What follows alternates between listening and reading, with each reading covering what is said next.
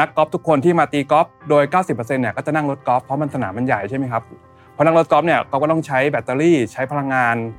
เราก็เห็นตรงนี้แหละที่เราจะทำไงให้การใช้พลังงานมันประหยัดพลังงานมากขึ้น หรือแม้กระทั่งการลดน้ำเนี่ยทำไงให้เขาสามารถสั่งลดน้ำจากที่เดียวได้ เพราะฉะนั้นเนี่ยเทคโนโลยีมันเข้าไปมีส่วนร่วมได้ทั้งหมด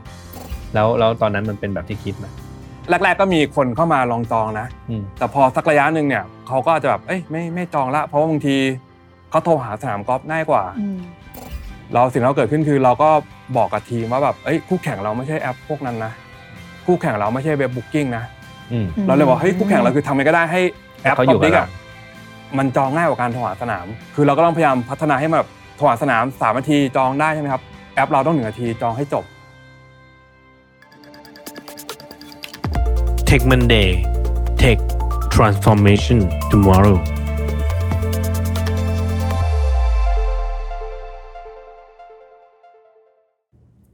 สวัสดีครับยินดีต้อนรับสู่รายการเทคมันเดนะครับ วันนี้คุณอยู่กับผมแม็กรุ่งฤทธิ์เจริญสุภกุลและเปอร์ลี่ปุญญนุชสุนทรวันชัยครับโอเคค่ะ แล้วก็วันนี้นะคะพี่แม็กเรามีแขกชื่อแม็กเหมือนกันเลยค่ะอืมขอรบกวนพี่แม็ก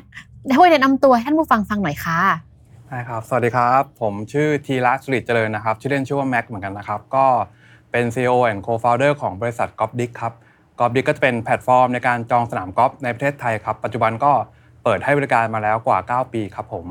วันนี้เนี่ยเรียกว่าเอ่อหัวข้อเราเนื้อหาเนี่ยน่าสนใจมากครับแม็กจริงๆผมคุยกับแม็กมาตั้งแต่เกือบสิบปีที่แล้วนะอืมแล้วก็เรื่องเรื่องราวของ Golfdigg มันก็เออน่าสนใจมาตลอดนะครับก็อยากจะเชิญมาเล่าให้ฟังสักทีเดี๋ยวเพื่อจะหาคิวได้เนี่ยได้ครับยินดีครับอะเพราะจะเกิดว่าเกริ่นให้ท่านผู้ฟังฟังก่อน ในวงการกอล์ฟเนี่ยที่เราพูดว่ากอล์ฟทั่วไปเนี่ยเอ่อมันมีกิจกรรมอะไรบ้างในนี้ ก็อ่าอย่างทั่วไปเนี่ยเราก็จะเริ่มเห็นช่วงเนี้ยเริ่มมีวัยรุ่นใช่ไหมครับเริ่มไปได้กอล์ฟไปตีอืมกอล์ฟไปเรียนกีฬากอล์ฟอืมจริงๆแล้วเนี่ยในเรื่องของคำว่ากอล์ฟเนี่ยมันก็จะแบ่งออกเป็น 3 part หลักๆ part แรกเนี่ยก็จะเป็นในเรื่องของ sport sport เนี่ยเราก็จะเห็นว่ามีนักกีฬา มีทีมชาติใช่ไหมครับมีการอืมแข่งขันโอลิมปิก มีการไปดูการแข่งขันหรือแม้กระทั่งบางทีก็มีทัวร์นาเมนต์ใหญ่ๆที่จัดในประเทศไทยครับก็จะมีพวกแบบอ่าเยาวชน คุณพ่อคุณแม่พาเด็กๆไปลูกไปพาลูกไปดูการแข่งขันกอล์ฟอะไรเงี้ยครับอืม ใน part ที่2เนี่ยก็จะเป็นเรื่องของกอล์ฟในเรื่องของการท่องเที่ยว ถ้าพูดถึงเนี่ยเวลาเราตีกอล์ฟเนี่ยเราก็ตีกรุงเทพแถวสมุทรปราการบางทีก็ขับไปพัทยาหัวหินอืมหรือบางทีก็จะมีแบบบินไปเชียงใหม่ บินไปภูเก็ตอะไรเงี้ยครับอืมแต่ที่สำคัญเนี่ยจริงๆแล้วเนี่ยมันก็จะมีในเรื่องของแบบอย่างเช่น high season เนี่ยเกาหลีญี่ปุ่นหิมะตก ประเทศเขาเนี่ยคนตีกอล์ฟเยอะมากประชากรเขาชอบเล่นกีฬากอล์ฟใช่ไหมครับเขาก็ตีกอล์ฟในประเทศเขาไม่ได้สิ่งที่เกิดขึ้นคือเขาก็บินมาในเอเชียในเซาท์อีสเอเชียมาตีกอล์ฟในประเทศไทยอะไรเงี้ยครับ เพราะฉะนั้นเนี่ยเวลามีนักท่องเที่ยวบินมาเนี่ยก็จะมีค่าใช้จ่าย มีการเดินทางมีการนอนโรงแรม กินข้าว อะไรพวกเนี้ยครับก็จะเกิดเป็นรายได้ให้กับประเทศนี่คือในแกนที่ 2 แล้วก็ในมุมที่3เนี่ยผมมองว่ากอล์ฟก็เป็นธุรกิจหนึ่งที่เจ้าของสนามเนี่ยเขาสามารถสร้างรายได้ได้ เขาก็จะมีพวกโรงแรมอ่ามีร้านอาหารหรือไม่ก็มีสปาในนั้นอะไรเงี้ยครับอืมแล้วก็มีในเรื่องของการดูแลสภาพสนามกอล์ฟ อย่างมีเรื่องของรถกอล์ฟอะไรเงี้ยครับก็คือจะมีธุรกิจอยู่ในนั้นด้วยเขาก็จะมีการบริหารจัดการเอาระบบไอทีเข้ามาใช้อะไรเงี้ยครับเพราะฉะนั้นในโลกของกอล์ฟเนี่ยมันก็จะมีทั้งกีฬาท่องเที่ยว แล้วก็ในเรื่องของธุรกิจครับผมอืมอืมครับแล้วทีนี้ตัวเทคโนโลยีอะค่ะ เข้ามาเกี่ยวข้องยังไงกับกีฬากอล์ฟได้บ้าง จริง ๆผมผมเชื่ออย่างหนึ่งว่า จริงๆเทคโนโลยีเนี่ยมันมันช่วยได้ในทุก ๆ อย่างอะครับอย่างในมุมของกีฬาเนี่ยเราก็จะเริ่มเห็นว่าจริง ๆ ตอนเนี้ยแม้กระทั่งไม้กอล์ฟ อย่างเมื่อก่อนเนี่ยก็จะเป็นเหล็กประเภทหนึ่งอืมพอสมัยนี้ก็จะมีการพัฒนาเหล็กประเภทที่ดีขึ้นอืมคอนโทรลได้ง่ายขึ้น ตีได้ไกลขึ้น หรือแม้กระทั่งการที่มีนาฬิกาในการจับการสวิงวงช่วยให้การตีอืมการแข่งขันหรือการซ้อมเนี่ยมันดีขึ้นอะไรเงี้ยครับหรือในมุมท่องเที่ยวเนี่ยเราก็เป็นตัวการหนึ่งที่แบบทำยังไงก็ได้เนี่ยให้ให้นักท่องเที่ยวเนี่ยสามารถจองสนามกอล์ฟได้ง่ายขึ้น ลองนึกภาพว่าเมื่อตอนที่เราเริ่มเมื่อ 10 ปีที่แล้วอะครับอุตสาหกรรมกอล์ฟเนี่ยล้าหลังมากอืม สนามกอล์ฟเนี่ยเหมือนเหมือนเคยคุยกับพี่แม็กซ์เลยว่าสนามกอล์ฟเนี่ยเหมือนอยู่ในป่าครับอืมคือถ้าอยู่ในเมืองน่ะที่ที่แพงสนามก็ต้องไปอยู่ในป่าไกลๆอยู่หน่อยไกลเออๆหมดเอออืมแล้วก็แบบลองนึกภาพว่าแค่เราคนกรุงเทพเองเรายังไม่รู้เลยว่าสนามกอล์ฟเดินทางยังไงไปยังไง แล้วถ้าเป็นชาวต่างชาติที่เขาบินมาเที่ยวในประเทศไทยล่ะเขาก็โอ้โหจะไปถูกไหมอะไรเงี้ยครับอืมแล้วไปถูกไม่ไม่น่ากลัวจองยังไง หรือแม้กระทั่งแบบจะโทรหาใครติดต่อยากมากเพราะฉะนั้น language barrier ด้วยนะคะใช่หายความมันว่ามีอะภาษาด้วยใช่ครับ หรือไม่กระทั่งแบบอย่างเพลงของของทีมกอล์ฟบิ๊กเองเนี่ยก็คือเพื่อนผมคนหนึงชื่อพี่โอมเนี่ยว่าตีกอล์ฟมากอืมก็คือแบบส่วนมากเนี่ยการจะนัดตีกอล์ฟกับเพื่อนเนี่ยก็คือไปนั่งกินข้าวนั่งกินเบียร์อืมแล้วก็แบบเอ้ยพรุ่งนี้ตีกอล์ฟไหมวะเออวันสองวันนี้ไปตีกอล์ฟกันไหมเสาร์อาทิตย์ตีกอล์ฟไหมอะไรเงี้ยปรากฏว่าหนึ่งทุ่มสองทุ่มสนามปิดแล้ว อืมโทรจองไม่ได้ไม่รู้ว่างหรือเปล่าอืมอะไรเงี้ยครับเพราะฉะนั้นสิ่งที่ถามว่าแบบเอ่อเทคโนโลยีจะเข้ามามีส่วนช่วยยังไง เราก็เริ่มเห็นว่าช่วงนั้นมันก็จะแบบมีคนทำแอป มีคนทำอ่าเว็บไซต์อะไรเงี้ยครับอืมเราก็เลยเริ่มเกิดว่าเฮ้ยถ้าเราทำให้ทุกอย่างระบบพวกเนี้ยมันอ่ามันเป็นออนไลน์อืมอยากจองตอนสองทุ่มก็จองดิอืมก็กดแอป กดจองอะไรพวกเนี้ยครับเราก็เลยเริ่มเห็นโอกาสว่าจริงๆเทคโนโลยีเข้ามาช่วยได้นะในอุตสาหกรรมกอล์ฟเรื่องการท่องเที่ยวอะไรเงี้ยครับอะโอเค นั่นมันคือนิดส่วนตัวนะเออเราเฮ้ยมันอยากจะหาอะไรให้มันดูแบบเออเออมันง่าย ๆ หน่อย แต่ว่าเราก็เรียนตำรามาตำราสตาร์ทอัพอะเริ่มอะไรสักอย่างหนึ่งมันก็เริ่มต้นจากเพนก่อนคราวนี้ถ้าเกิดว่าให้ผ่านมาเกือบ10 ปีแล้วเนี่ย ถ้าพูดให้ให้แม็กซ์ลองช่วยวิเคราะห์หน่อยว่าเพนของวงการกอล์ฟเนี่ยมันมีอะไรบ้าง จริงๆ ถ้าพูดถึงเพนเนี่ยมันก็จะมีอยู่ในหลาย ๆ ด้านด้วยกันตั้งแต่ที่เล่ามาถ้า ในมุมของกีฬาก็มุมหนึงในมุมของท่องเที่ยวเนี่ยครับอืมก็มุมหนึงเมื่อกี้เราเล่าในเรื่องของเพนส่วนตัวที่อยากจองในเวลาครับกลางคืนจองไม่ได้ใช่ไหมครับอืมจริงๆอะตอนที่เราเริ่มไอเดียกอล์ฟเนี่ยเราก็มีการรีเสิร์ชมีการเข้าไปในสนามกอล์ฟมีการเข้าไปคุยกับลูกค้านักกอล์ฟในประเภทต่างๆแหละคนต่างๆ คนเซกเมนต์ต่างๆอะไรเงี้ยเราก็พยายามดูว่าเพลงของแต่ละจุดเพลงของแต่ละคนเพลงโคpain ของแต่ละปาร์ตี้เนี่ย pain ไหนที่มันสามารถนำมาทำเป็นธุรกิจต่อได้ pain ไหนที่มันสามารถ มาสร้างเป็นธุรกิจให้มันโตได้ เพราะว่าเราเราเราก็เรียนคอร์สสตาร์ทอัพเรียนอะไรมากันเนาะเราก็จะรู้ว่าเอ้ยธุรกิจสร้างมันต้องแบบเติบโตได้ต้องสเกลได้ต้อง repeatable ได้อะไรพวกเนี้ยครับเราก็เอา pain พวกเนี้ยมามาดูคำถามคือว่ามี pain ตรงไหนบ้างเนี่ยจริงๆถามถึงเนี้ยเราเราเห็น pain ในอุตสาหกรรมค่อนข้างเยอะมากนะอย่างเช่นในในช่วงโควิดเนี่ยเราเราก็ไปดูในเรื่องของสนามกอล์ฟด้วย เพราะว่าตอนนั้นเรามีปัญหาที่ว่าเอ่อปกติเราทำจองสนามกอล์ฟใช่ไหมครับลูกค้าเราคือฝั่ง demand ก็คือนักกอล์ฟ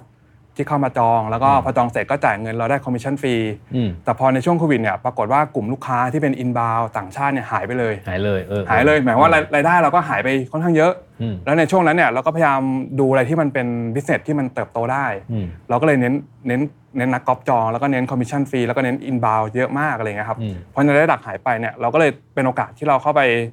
อ่าอยู่ในสนามกอล์ฟก็ดูว่าจริงๆ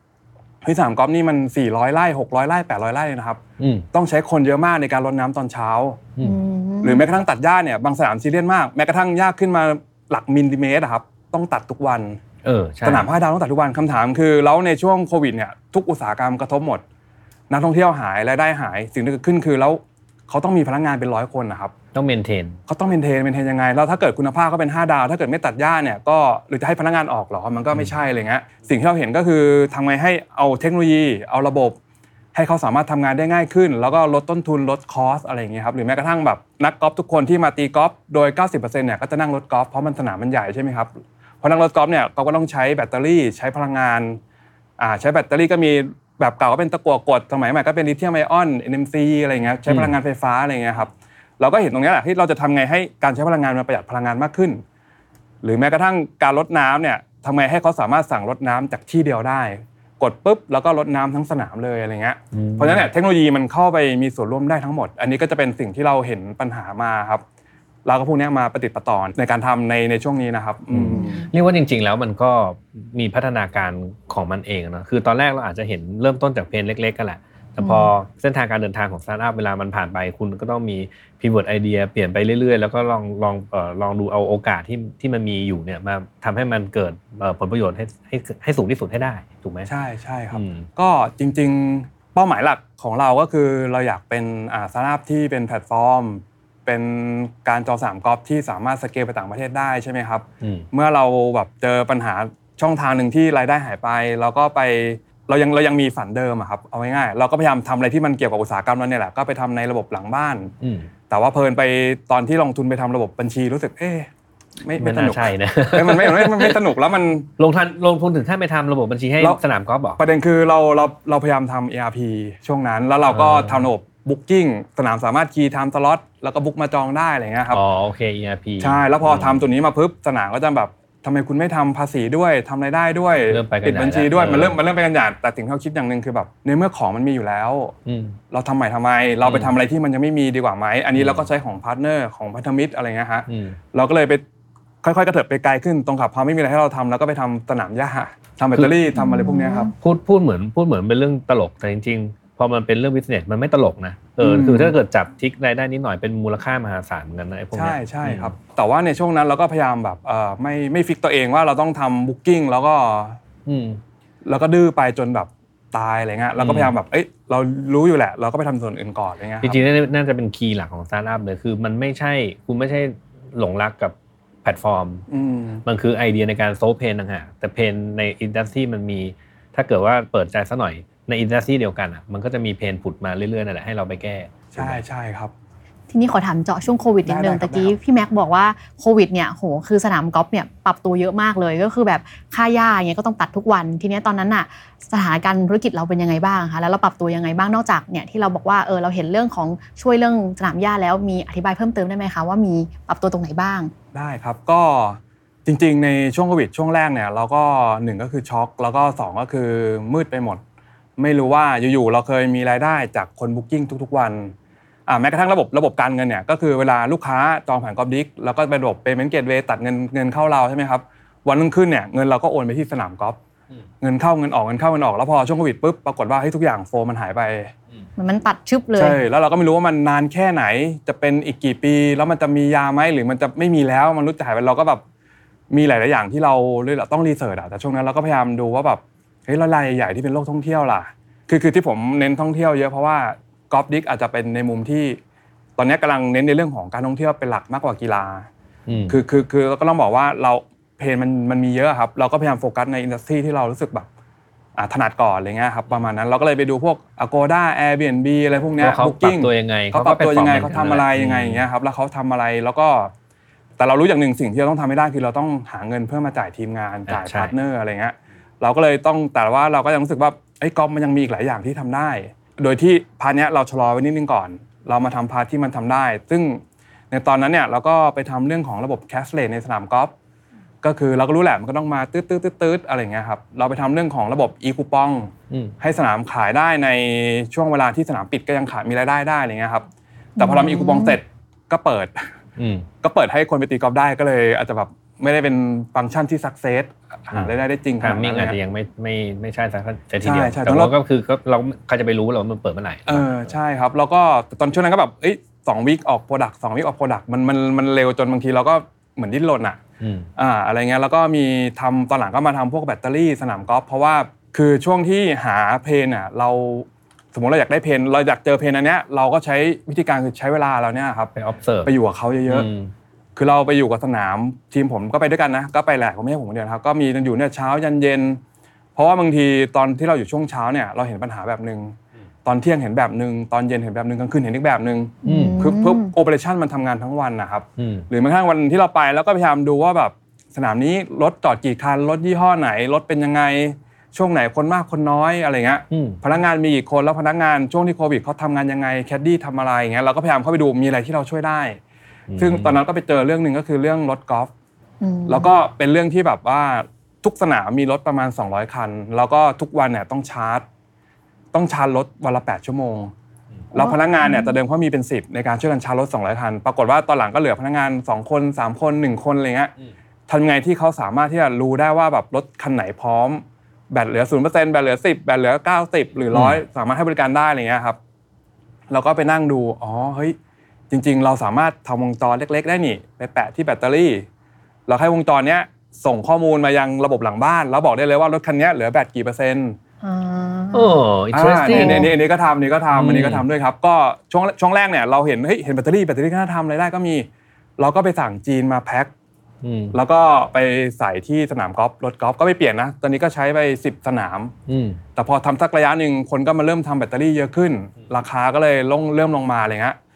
แต่เราก็รู้สึกว่าเฮ้ยถ้าราคาถึงจุดหนึ่งแล้วเรารู้สึกว่าเอออาจจะไม่คุ้มที่เราทำหรือเราไปอยู่ในตลาดที่เขาแข่งกันเยอะเงี้ยเราก็ก็ย้ายชิปมาไปทำทำตัววงจรก็ได้ แล้วก็ทำอืมแผงวงจรจริง ๆ มีมีน้องที่เป็น partner เนี่ยค่อนข้างเก่งอะไรเงี้ยครับน้องไทยก็ช่วยออกแบบวงจร แล้วก็เขียนโปรแกรม แล้วก็ทำระบบ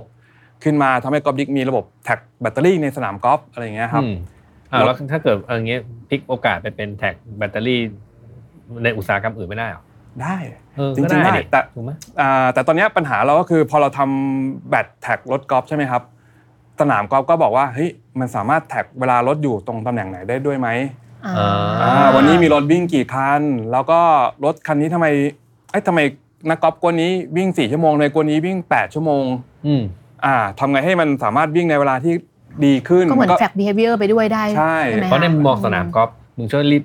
ตีให้เสร็จไวๆเถอะจะได้อ่าจะได้จบกันไปถูกปะใช่มันก็จะมีหรือไม่หรือไม่บางทีทำไมวันนี้อ่ารถวิ่งปกติรอบสนามทุก16กิโลเมตรอะไรเงี้ยครับอืมทำไมคันนี้วิ่ง 20 กิโลเมตรอืมอ่าวิ่งเกินหรือเปล่าแอบตีเพิ่มอีก 2 หลุม 3 หลุมอ๋อมันก็ไปดูพฤติกรรมพวกนี้ได้อะไรเงี้ยใช่ประมาณนั้นจริงๆก็จะมีไอเดียใหม่อีกที่เราแบบตอนนี้ก็มีงานรออยู่นะ แบบตอนเช้าเนี่ยรถตัดหญ้า 40 คัน 50 คันเนี่ยตัดหญ้าทั่วสนามกอล์ฟอืมแล้วเขาก็ไม่รู้ว่าเออตัวตัดคนตัดหญ้าเนี่ยตัดจริงหรือเปล่าอืม คนที่เป็น GM คนที่เป็นผู้บริหารเนี่ยโอ้โหถ้าต้องขับรถไปดู 600ไร่อะครับ ไม่ไหวมั้งมันไม่ไหวอืมแต่ถ้าเกิดเราสามารถใช้วงจรเนี้ยในการแท็กว่ารถคันเนี้ยวิ่งยังไงเช่นวิ่งลายแบบนี้อะถ้าอะไรอย่างนี้คือน่าจะตัดแหละ แต่ถ้าวิ่งแบบนี้แล้วเฉียงไปแบบนี้แต่โกว่างหรือเปล่า อาจจะไม่ตัดจริงอ่าอะไรอย่างเงี้ยอ๋อคือคือมันมันเกิดแบบมันมันทำต่อยอดได้ครับอืมที่ที่เราเจอตอนเนี้ยเราก็เลยแบบไปวุ่นอยู่กับสนามเยอะไปอยู่อืมตรงนั้นเยอะอืมันก็คือการมอง opportunity แล้วก็ พยายามจะเปลี่ยน opportunity ให้กลายเป็นให้มันกลายมาเป็นเอ่อ product หรือว่าเป็นผลิตภัณฑ์ของเราให้ได้นะใช่ใช่ครับ แต่ว่าในในมุมเราเราก็จะพยายามไม่แบบไม่ทุกอย่างไม่ทำคนเดียวอะครับ ถ้าเราเห็นว่าอันเนี้ยมีสตาร์ทอัพเจ้านี้ทำมีคนทำ IoT ด้านนี้ ผมคิดว่ามันดีกว่าถ้าเราเป็น partner แล้วก็ช่วยกันขายเลยอุตสาหกรรมไปได้เร็วกว่าด้วย ถ้าประเทศไทยใช้โอเคแล้วเราก็ขยายไปลาวไปเวียดนามไปต่างประเทศได้อีกอะไรเงี้ยครับอืมทำคนเดียวตอนนี้ไม่ทันแล้วล่ะ ไม่ทันครับอืม ตอนนี้เราพูดถึงสิ่งที่มันเจอมาแล้วผมอยากจะย้อนไปก่อนสมัยตั้งตั้งแต่ตอนที่มันยังไม่มีการใช้เทคโนโลยีมาแบบเนี้ย สนามกอล์ฟเขาอาจจะยังแบบว่าหนูอยู่ที่ไหนก็ไม่รู้ไงสมัยนั้นอะแม็กซ์เข้าไปหาสนามเจ้าของสนามพวกเนี้ยแล้วไปผลักดันให้เขาเริ่มต้นมาเปิดใจกับ Golfdigg เนี่ย ยากไหมยากไหมต้องบอกว่าอ่าช่วงแรกผมตอนนั้นอะที่เริ่มธุรกิจ ผมก็ไปเรียนคอร์สกับพี่แม็กซ์ใช่ไหมครับอืมต้องบอกว่าตอนที่เริ่มตอนนั้นอะ เรา ผมถ้าผมจำไม่ผิด ผมเคยเจอพี่ตอนนั้นผมยังทำเกมด้วยซ้ำอืมพอทำเกมเสร็จสักพัก อีกปีหนึ่งผมมาทำเป็นกอล์ฟเฉยเลย ใช่ใช่เออจำได้ละ ทำกอล์ฟเฉยเลยอะไรเงี้ยแล้วก็พอมาทำกอล์ฟเนี่ยต้องบอกว่าแบบช่วงแรกเราก็แบบ nobody มากๆครับไม่มีใครรู้จักเลย แล้วก็แล้วก็ตอนที่เราหาสนามแรกเนี่ยยากมาก คือตอนที่เราทำไอเดียเนี่ยเราก็เคยไปคุยกับสนามนะไป present ใช้สไลด์ใช้ Keynote อะครับสนามก็บอกเอ้ยทำเลยทำเลย เดี๋ยวเราเป็นแอป เดี๋ยวเรามีสนามในแอปคุณแน่นอนอะไรเงี้ย อืม ทำเสร็จประมาณเดือนมกราอะไรเงี้ยครับ ก็เป็นแอปเปล่าๆไม่มีสนามมาเลย อืมสนามนี้ก็บอกว่าไอ้ยให้ที่นั่นมาก่อนดิให้ที่นี่มาก่อนดิให้ที่นั่นมาก่อนดิเออเป็นแอปล็อกเปล่าๆไปสามอ่าสองเดือนสามเดือนนะครับ ไปเกือบอืม สามเดือนนะครับ สนามแรกนี่ก็คือสนาม The Vintage Club ก็แบบ ถามว่าได้มายากไหมก็คือไปหาหลายรอบ แล้วก็ไปดักรอ เพื่อเจอ GM ให้ได้ เจอพี่สุนทรพี่รัฐอะไรเงี้ยให้ได้ แล้วก็แบบขอไอ้ยพี่ช่วยผมขอ ขอออกขอสองหน่ยสล็อต เต่อวันพออะไรเงี้ยให้ช่วยเราหน่อยแล้วถ้าเกิดเราทำไม่ work เดี๋ยวเราหยุดแต่ว่าสิ่งที่เราการันตีคือเราแบบซื่อสัตย์อะอืมลูกค้าจองจ่ายเงิน เราโอนเงินให้สนามแน่นอนที่ก็ค่อยๆวัดกันไปอะไรเงี้ยครับอืมเพราะฉะนั้นเนี่ยผมมองว่ามันเริ่มมาจากการที่เรามี commitment อะไรแล้วเราก็พยายามแบบซื่อสัตย์กับเขาอะความเชื่อน่าเชื่อถือมันก็เลยแบบ ค่อย ๆ เพิ่มขึ้นอืมก็ยากไหมก็ใช้เวลาเยอะนะพี่ แต่ว่าถ้าเกิดเราไปแบบ ไม่ดีครั้งหนึ่งผมว่าก็ก็เสียได้เหมือนกันมันก็เสียชื่อ ใช่เพราะฉะนั้นสิ่งที่เราพยายามทำมาถึงวันนี้ก็คือแบบซื่อสัตย์ตรงไปตรงมาครับอืม จริงๆ ตามตำรามันก็สอนสตาร์ทอัพแบบแบบว่าเอ้ย ทดสอบไอเดียก่อนเออไป pitch ไอเดียต้องไม่ต้องทำนี่ไงเออเนี่ยทำตามตำราแล้วตำราทดไหนสอบจะไอบอเดียกไอเดียว่าจะต้องไปดักรอผู้ผู้บริค้าหาร ผู้ค้าบอกว่า ถ้าทำระบบเสร็จกูมีแน่นอนไปลงไปลงแน่นอนอ้าวเนี่ยชีวิตจริงเป็นอย่างนี้แหละใช่ เพราะทุกที่เขากลัวไงให้เด็กเอามาบริษัทจองกอล์ฟเนี่ยต้องบอกว่าบุ๊กิ้งหนึ่งอะสี่พันห้าพันอืมเพ คอราะมฉะนั้มิชนชั่นอะฟรีก็จะจำนวนเยอะหน่อยเงินอะไรเงี้ยเงินมาเป็นก้อนใหญ่แล้วบางทีถ้าเราแบบนิสัยไม่ดีครับ จองวันหนึ่งสิบคนห้าหมื่นเนี่ยสนามรายได้หายไปก็อ๋อพนักงานก็ต้องรับผิดชอบเขามีสิ่งที่สถานต้องรับผิดชอบอะไรเงี้ยแต่จริงๆมันก็เหมือนกับโรงแรมนะเพราะโรงแรมบางห้องก็สี่ห้าพันเหมือนกันนะใช่ใช่ถ้าโรงแรมแพงๆก็เป็นหมื่นก็มีเนาะออเออใช่อะไรเงี้ยครับมันก็อืมแต่ว่าอย่างอย่างสมัยแรกๆเนี่ยผมเข้าใจว่าบางโรงแรมก็อาจจะมีการการันตีวางเงินใช่ไหมครับแต่อย่างกอบลิกเราก็บอกช่วงแรกไม่ค่อยมีตังค์ ไม่การันตีได้ไหมพี่เชื่อใจก่อนเออออะไรเงี้ยเราก็เป็นเออประมาณนี้ด้วยซ้ำนะอืมอืมครับก็มันก็ต้องเริ่มต้นอะสตาร์ทอัพก็เออใครจะไปมีเงินถุงเงินถังมาการันตีให้เนาะใช่ครับมอย่างตอนนั้นเนี่ยนอกจาก challenge ที่เราต้องแบบเหมือนแบบให้สนามเปิดใจอะไรเงี้ยเราเจอ challenge อะไรอย่างอื่นอีกไหมคะมันสนุกด้วยแล้วมันก็กดดันบางอย่างนะคือสนามก็เอ้ยเราสล็อตไปขายที่ Golfdigg ได้นะอืมแต่ว่าจะขายได้ไหมล่ะ พอเรามีสนามแรก The Vintage มาเนี่ยวันละสองสล็อตเนี่ยเราก็ไม่มีลูกค้าซื้อมาเป็นอาทิตย์อะครับอืม เออเราเราลูกค้าคนแรกเราก็เป็นคุณหมออืมโรงพยาบาลตำรวจหมอผ่าตัดจองเสร็จปุ๊บก็มาคอมเมนต์เลยว่าจองแล้วนะ อืม ดูดีว่าจะตีได้จริงไหมอืม ใน Facebook ที่เรา boost ไปแบบร้อยสองร้อยช่วงนั้นก็แบบลองเล่นอ๋อโอเค คือเราได้เราได้เอ่อ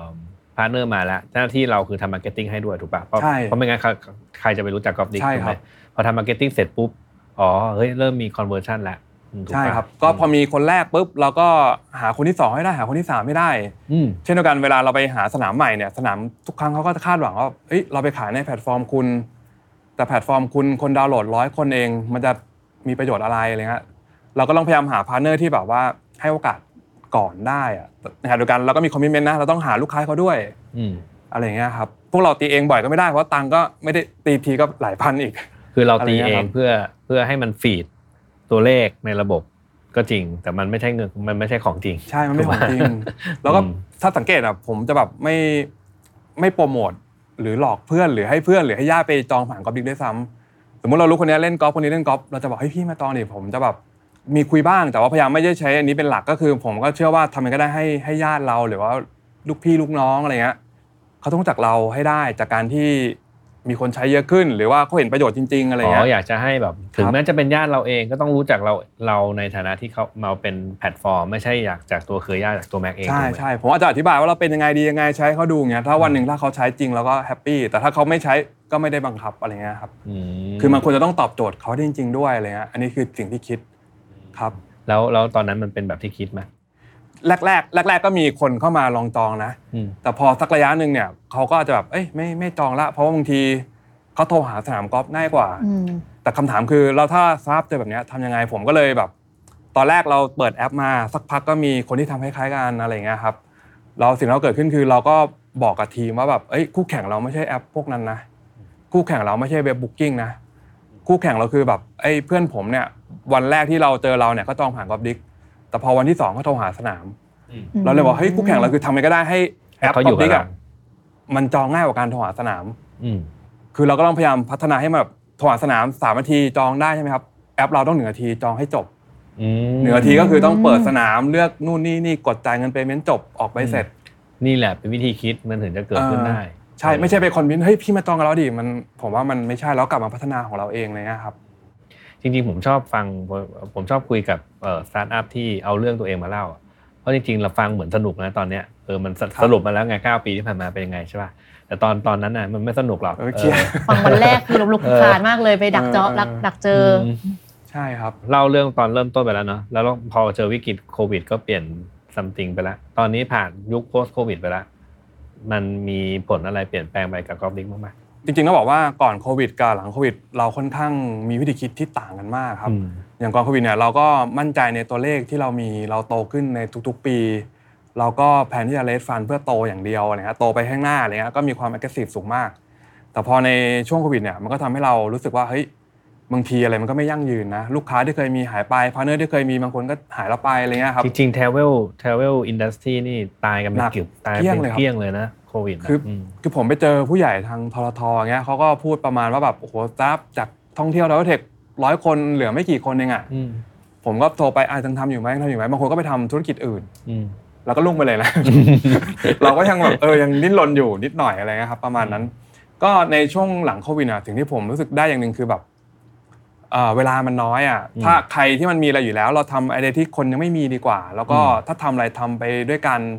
เป็น partnership แม้กระทั่งคู่แข่งอย่างเมื่อก่อนเนี่ยเอ้ยถ้าจองทางนั้นไม่ต้องมาจองทางนี้ หรือว่าถ้าถ้าดีกว่าทางนั้นไม่ต้องดีทางนี้อะไรเงี้ยเรารู้สึกว่าเอ้ยมันมันมันไม่ใช่ครับ เรารู้สึกว่าบางทีต้องหามุมอะไรบางอย่างที่แม้กระทั่ง เราเป็นคู่แข่งกัน แต่คู่แข่งเราก็เป็น partner ได้นะอืมอ่าในบางอันเขามีราคาที่ดี บางอันราคาเราไม่ดี เราอาจจะซื้อเขามาช่วยขาย หรือบางทีเขาจะช่วยเราขายบ้าง คือผมก็พยายามแบบเป็นในมุมอย่างเงี้ยครับก็คือทำยังไงก็ได้ให้แบบ มันไปไปในทั้งอุตสาหกรรม แล้วก็อยู่ด้วยกันมากกว่าช่วยเหลือกันอะไรเงี้ยมันก็เลยทำให้เราเริ่มแบบมีพันธมิตรมากขึ้น แล้วก็เป็น partner กับอ่าคนนู้นคนนี้มากขึ้นอะไรเงี้ยอืมผมรู้สึกว่ามันมั่นคงขึ้นนะ แล้วก็มันทำงานสนุกมากขึ้นอะไรเงี้ยแล้วก็ไม่ต้องไปกังวลหรือแบบกับการแข่งขันจนเกินไป จริง ๆเนี่ยหลายเจอมาหลายคนแล้วคือเวลาเจอโควิดอะมันตอนนั้นมันแย่จริงเพราะเราไม่รู้จุด จุดจบด้วยนะใช่ปะอืมเออถ้าเกิดคุณคิดว่ามันเป็นวิกฤตอะก็จะก็จะแย่ไปเลยอืมแต่ถ้าเกิดว่าคุณคิดว่าโควิดมันเป็นโอกาสเนี่ยหลายๆอย่างมันเกิดขึ้นมาก็เพราะโควิดนี่แหละถูกปะใช่ครับอืมอืมตอนนี้ก็รู้สึกสนุกดีครับ แล้วก็ในมุมหนึ่งที่เราพยายามทำแล้วก็แบบเปลี่ยนจากการมองเป็น B2C อย่างเดียวเราก็ไปทำ B2B B2B2C B2X อะไรอย่างเงี้ยครับทำเป็น wholesale ทำเป็น a g เกเตอร์แพลตฟอร์มอะไรพวกเนี้ยครับ ก็รู้สึกมั่นคงขึ้นดีขึ้น แต่ว่าอาจจะต้องใช้เวลาอีกนิดนึงเพื่อให้มันสเกลได้อะไรเงี้ยครับในวงการของต่างประเทศอะเขามีการทำแบบคล้ายๆกอล์ฟแบบที่เราทำไหมเหมือนที่ Golfdigg ทำหรือเปล่าอะถ้ามีสามารถแชร์ได้ไหมว่าเขาทำอะไรบ้าง และมีอะไรครับที่เป็นเทคโนโลยีที่น่าสนใจบ้างอะคะครับก็จริงๆในในต่างประเทศเนี่ยมีคนที่ทำเหมือนเราไหมจริง ๆมีนะครับแล้วก็จริงๆในช่วงโควิดที่ผ่านมาเนี่ยเราก็ใช้วิธีการหนึ่งก็คือเราก็พยายาม research ของมาเลเซียมีใครเวียดนามมีใครไต้หวันมีใครฮ่องกงมีใครเกาหลีมีใคร ผมก็ทักแชทหาเขาเฮ้ยมึงเป็นไงบ้างวะ อันนี้มึงเป็นไงบ้างวะอันนี้มึงเป็นไงบ้างวะมึงแก้ปัญหาไงก็เรามีการคุยกันด้วยนะ มีการ conference call มีอะไรเงี้ยเออเขายังอยู่ไหมคะหรือว่ายังอยู่เขาก็เขาก็จะมีคนที่ยังอยู่แล้วก็มีคนที่หายไปอะไรเงี้ยครับคือแต่ก่อนมองเป็นศัตรูแต่พอมีวิกฤตอะไรสักอย่างเอ้ยมันต้องอยู่เป็นเพื่ร่วอนมกักันใช่อะไรเออเงี้ยในประเทศคุณเป็นยังไงบ้างแล้วมีรอดได้ไงอะไรเงี้ยอืมก็มีการคุยกันอะไรเงี้ยครับ แล้วก็มันจะมีแบบรายใหญ่ก็จะอยู่เกาหลีอยู่ญี่ปุ่น อยู่อเมริกาอยู่ยุโรป ถามว่าเขาเขาทำยังไงเขาก็เป็นแพลตฟอร์มทำเป็นจองสนามเหมือนกัน แล้วก็คนที่ใหญ่จริงๆเนี่ย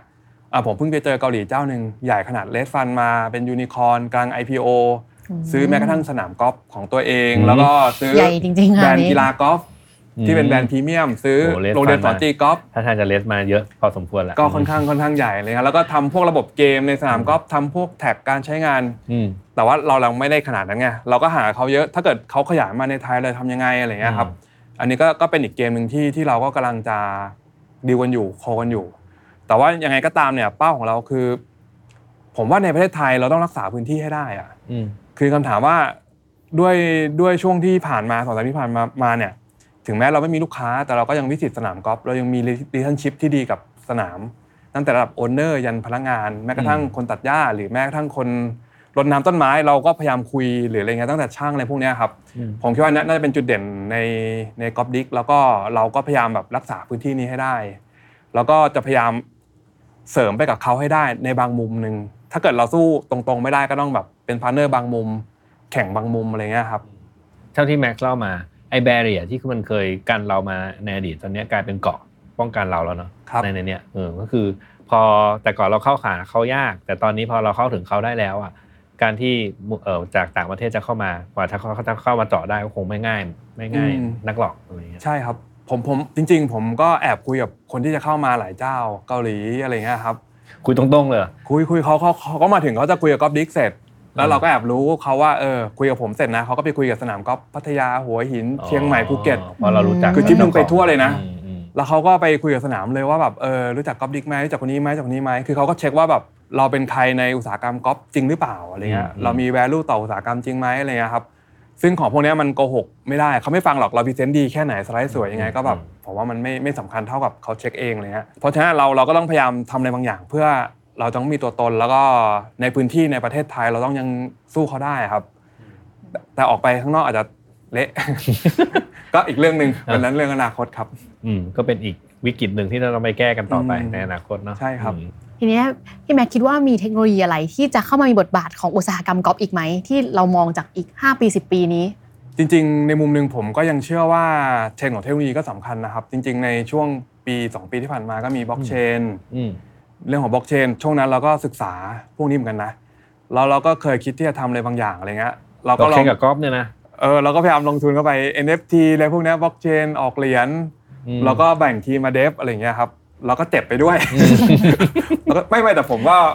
คือเราก็สนุกกับการที่ได้เรียนรู้เทคโนโลยีอืมใหม่ๆอยู่แล้วนะครับ ซึ่งผมคิดว่าก็ยังมีโอกาสที่มันจะกลับมาทำอะไรบางอย่างในอุตสาหกรรมได้นะครับ ก็ไม่ได้แบบคิดว่ามันจะหายไปอะไรเงี้ยบล็อกเชนใช่ไหมใช่ยังคิดว่ามันน่าจะทำอะไรได้อยู่ แล้วก็หรือแม้กระทั่งในเรื่องของตัว AI Chatbot ChatGPT อะไรเงี้ย อืมข้อมูลตัวเนี้ยผมก็หาผ่านทาง Chatbot เยอะมากเอ้ยทางพวก ChatGPT เยอะมากอืมเสิร์ชข้อมูลจาก Google เยอะมาก เราก็ต้องคิดต่อว่าแบบคือถ้าคนไปตองทางนั้นล่ะ แล้วมันจะมีระบบเราไปเพื่ออะไร ผมคิดว่าถามว่าเทคโนโลยี จะมีผลไหมมีผลแน่ๆครับ คุณก็ไปเป็น plug-in ไปเป็น plug-in ของ ChatGPT ให้ได้ดิอ่าเออใช่ปะทำให้จะเสิร์ชทำให้คนเสิร์ช Google แล้วมาเจอของเราจองผ่านทางเราอะไรเงี้ยครับหรือแบบคือเราก็ต้องคิดว่าในไปในทางนั้น หรือแม้กระทั่งในเทคโนโลยีในเรื่องของการแบบตีกอล์ฟเองก็ผมว่าแบบเห็นอ่า Apple ใช่ไหม Vision Pro อะไรเงี้ยเออจะเออเป็นไปก็ได้ไหมก็ผมว่าก็เป็นไปได้นะในอุตสาหกรรมกอล์ฟแล้วก็ขณะเดียวกันเนี่ยแต่ผมอาจจะยังไม่ค่อยรู้มันเยอะนะเพราะยังไม่เคยจับไม่เคยเลยเลย แต่ก็ฟังวิดีโอเอาอะไรเงี้ยครับ ผมคิดว่ามันก็มีส่วนในการช่วยได้นะ เพราะว่าความฝันของนักกอล์ฟก็คือแบบเหมือนเด็กอะอยากไปดิสนีย์แลนด์อืม อยากไปที่ฮ่องกงอยากไปปารีสอะไรพวกนี้ใช่ไหมครับอยากไปนักสอล์ฟ นามนี้สักทีเออก็อยากไปะรสนามนี้สักทีนึง แต่เขาอาจจะไม่มีโอกาสได้ไป ถ้าเกิดมันมีเทคโนโลยีบางอย่างที่ทำให้เขาเหมือนได้ไปได้จริงๆอะไรเงี้ยคิดว่ามันก็ทำให้เขาแบบมีความสุขสนุกอะไรเงี้ยมากขึ้น เพราะฉะนั้นผมว่า เยอะครับในในในเรื่องของตัวเทคโนโลยีที่เข้ามาได้อะไรเงี้ยหรือแม้กระทั่งแบบแม้กระทั่งโดรนเงี้ยจะเวลาเขารดน้ำต้นไม้ หรือแม้กระทั่งการ ใช้สารเคมีบางอย่าง หรือแม้กระทั่งการดูแลสนามบางอย่างอะไรเงี้ยก็สามารถใช้มันมีเทคโนโลยีมันมี element อะไรให้จับได้ทั้งนั้นแหละถ้าเรามองใช่ครับมองใช่ครับอืมตอนนี้เราก็สนใจเรื่องพลังงานด้วยนะพอเวิร์นไปทำพวกแบตไงก็แบบเฮ้ยทำไงที่เอาพลังงานแสงอาทิตย์มาใช้ แล้วก็ประหยัดพลังงานมากขึ้นอืมแต่ว่าตอบโจทย์นะคะใช่เพราะว่ามันก็จะมีมันมันมันเหมือนกับว่าเราใช้รถกอล์ฟตอนกลางวันอยู่แล้วเออใช่ก็ใช่เหมาะกับโซลาร์เซลใช่เลยครับ เราก็ไปอ่าน research ของปตทนะว่าแบบเออเวลาเขาทำแสงแผงโซล่าร์ไปอยู่บนตัวรถกอล์ฟแล้วมันสามารถเอามาใช้เป็นพลังงานได้ไหมแล้วมันเพียงพอการวิ่งในหนึ่งรอบสนามหรือเปล่าอะไรเงี้ยคุ้มทุนครับเมื่อไหร่อะไรอย่างนี้ใช่ครับคุ้มทุนเมื่อไหร่อะไรเงี้ยครับแล้วก็มีโอกาสที่จะทำได้เยอะ ในมุมเราอะเราก็พยายามทำไงให้อุตสาหกรรมกอล์ฟอะมันทันอุตสาหกรรมโรงแรมหรือท่องเที่ยวอื่นๆ เหมือนเป็นเหมือนเป็น mission เราเป็นเป็นงานของ Golfdigg อะไรเงี้ยครับเราก็ต้องพยายามศึกษาพวกนี้ไปด้วยครับ ก็ฟังเป็นอีกตอนหนึ่งที่เออสนุกมากเลยคือ เรื่องราวเจ็บจริง ล้มจริง เจ็บจริง แก้ไขได้จริงเนี่ยมันเป็นเรื่องราวที่เออน่าสนุกมากเมื่อเมื่อมาเล่าให้ฟังอะเนอะแต่ว่าอืมเข้าใจแหละ เวลาเจออะไรมันก็ความรู้สึกมันก็อีกแบบหนึ่งอะเออใช่ก็อีกแบบหนึ่งครับเออครับก็ต้องอึดครับอืมโอเค ก็ขอบคุณแม็กซ์นะครับที่มาให้เอ่อความรู้แล้วก็มาเล่าเรื่องราวที่น่าสนใจมากๆเลยในในตอนนี้นะครับอะก่อนจากการแม็กซ์มีอะไรอยากจะฝากให้ท่านผู้ฟังไหม จริงๆจริง ๆ อย่างที่แม็กพูดเนาะว่าเวลาทำอะไรมามันก็จะเหมือนกับเหมือนง่ายเวลามาเล่ามันดูง่ายครับแต่ว่าจริง ๆ เวลาที่น้องๆที่ทำสตาฟหรือว่าแบบเป็นเดฟเป็นโปรแกรมเมอร์ใช่ไหมเวลาเราพยายามจะเขียนโปรแกรม หรือว่าพยายามจะสร้างอะไรบางอย่างที่มันแบบอาจจะยากแล้วมันเหนื่อยเลยครับผมคิดว่าก็พยายามอดทนผ่านมันไปให้ได้ แล้วก็พยายามตั้งใจทำมันให้ดีครับ แล้วก็อย่าเพิ่งคิดถึงเรื่องเงินเป็นเรื่องแรกอะผมว่าคิดถึงเรื่องเป้าหมายก่อนดีกว่าว่าแบบเราอยากทำมาเพื่อให้มีประโยชน์อะไรยังไงอะไรเงี้ยครับแล้วเดี๋ยว เงินหรืออะไรพวกเนี้ยมันตามมาเองครับ แล้วก็แฟนรายการคนไหนตีกอล์ฟนะครับ ก็จองผ่านกอล์ฟดิกได้นะครับขายของได้เนาะได้ครับค่ะ ก็วันนี้ขอบคุณพี่แม็กซ์มาก ๆ เลยนะคะ ที่มาให้ความรู้กับเราในวันนี้ค่ะ ขอบคุณค่ะครับขอบคุณครับ แล้วก็ขอขอบคุณท่านผู้ฟังทุกท่านที่ติดตาม จนกว่าจะพบกันใหม่ สวัสดีค่ะ สวัสดีครับ Tech Monday Tech Transformation Tomorrow